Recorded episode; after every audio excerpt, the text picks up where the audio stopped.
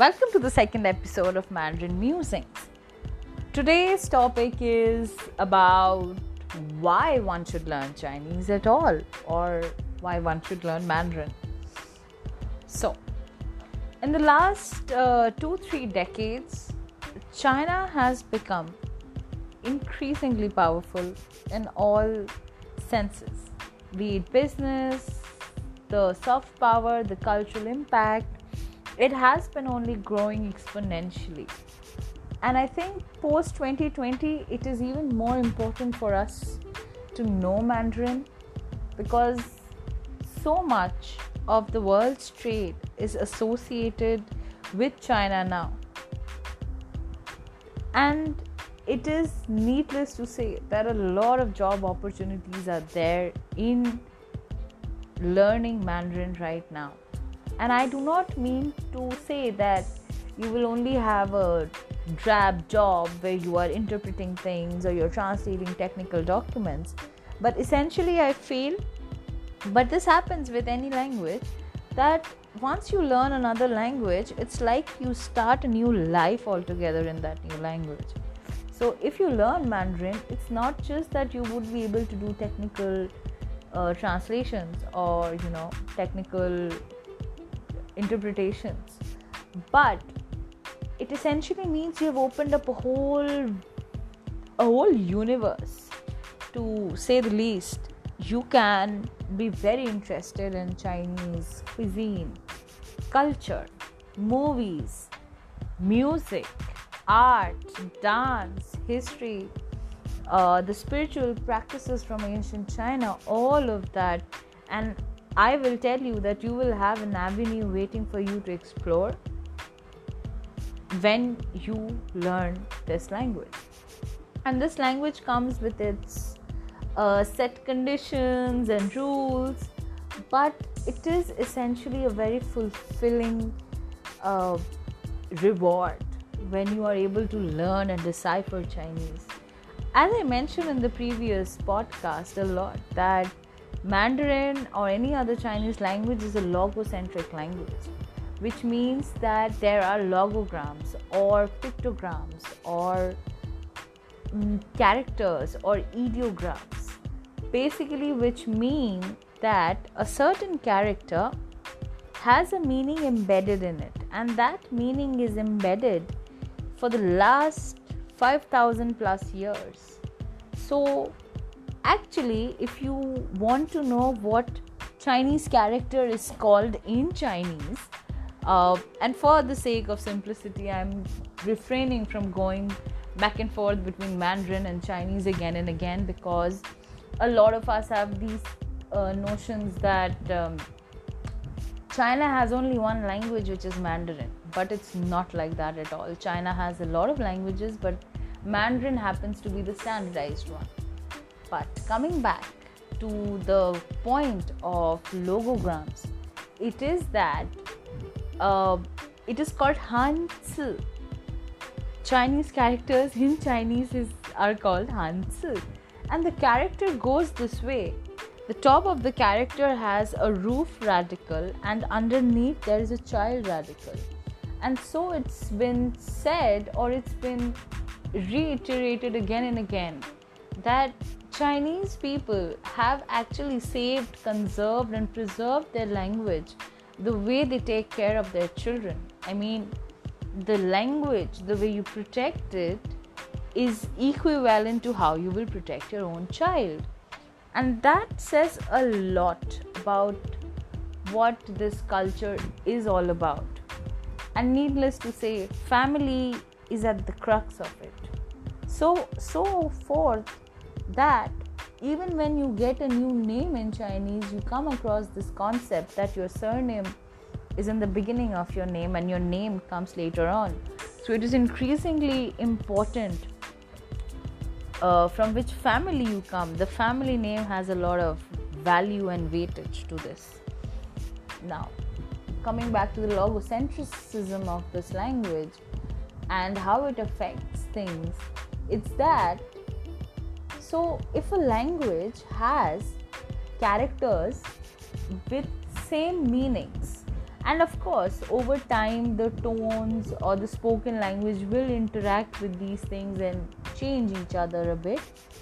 But what meant as river in terms of character means the same now as it did 5000 years ago again of course it's been a it's been an ancient language and now it's a living language so of course. We will see a lot of changes over time but essentially that's how it goes. And another thing about these characters is that once you learn chinese characters right you not only open up yourself to the history of china but simultaneously you kind of open yourself up to the history of at least two other countries, namely Korea and Japan, but I feel the outreach of the usage of Chinese characters from ancient times till now has only been increasing, and we are not that adept yet. But this is a fact that Chinese written language was used as an official language in Korea and in Japan as well. And that's why their histories are so interconnected and of course their cultural and socio-political relations. And it so happened that in japan uh, people used to use uh, chinese characters for everything. And that it's still a part of the japanese language japanese language has three scripts and the th- third one is called kanji, which is essentially the Chinese characters. And another fun fact is that it was during uh, some time period, I'm forgetting it right now, but the Japanese that we know now today was actually a result of women popularizing this literature, Japanese literature, the other two scripts, hiragana and katakana. So because all administrative work used to happen in Chinese characters, uh, every man was busy uh, learning the Chinese script. But however, it was the women who stayed back and who were writing a lot of literature. They popularized this. And then there's an interesting fact about how the socio cultural influences throughout Asia are shaped by this.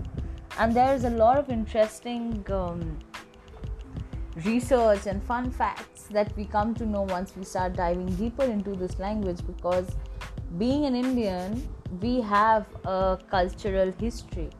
Together, we have a cultural interconnectedness, we have a linguistic interconnectedness, and no wonder why we have so many border issues because why would we have border issues in the first place if we were not connected? If one country did not think that that portion belonged to them. So, yes, it's very interesting that way. Now, Chinese characters look mystical at the first glance and they look impossible to be able to master. But that's the thing about it. It's a learning Chinese itself is a very time consuming process. But what ends up happening in this process is that you not only learn how to write characters, but it in itself it's a very meditative process.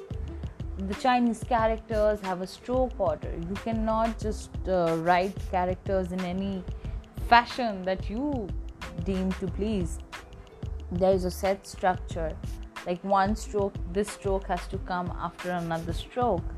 And when we learn how to write chinese we emphasize a lot on the stroke orders because again it is essentially connected to chinese calligraphy because everything was written back then with brushes. And there's this big focal point on aesthetics. And if you ever try calligraphy with a brush and apply the stroke orders, we'll realize how difficult it is. Because every character, when it is written in a stylized manner, it has its stroke. There are portions where the brush strokes are fatter, and then there are portions when the brush stroke is thinner. so all of this it's a method of cultivating yourself as well essentially anything that we learn or we choose to do is a way of cultivating ourselves and chinese is no different than that. So that was a little introduction on the chinese characters. Stay tuned for more episodes. We're going to be discussing a lot more about the tonality of the language of the history of the language and also my own journey of learning this language. So, here's bye bye from Mong Lao Su and see you again.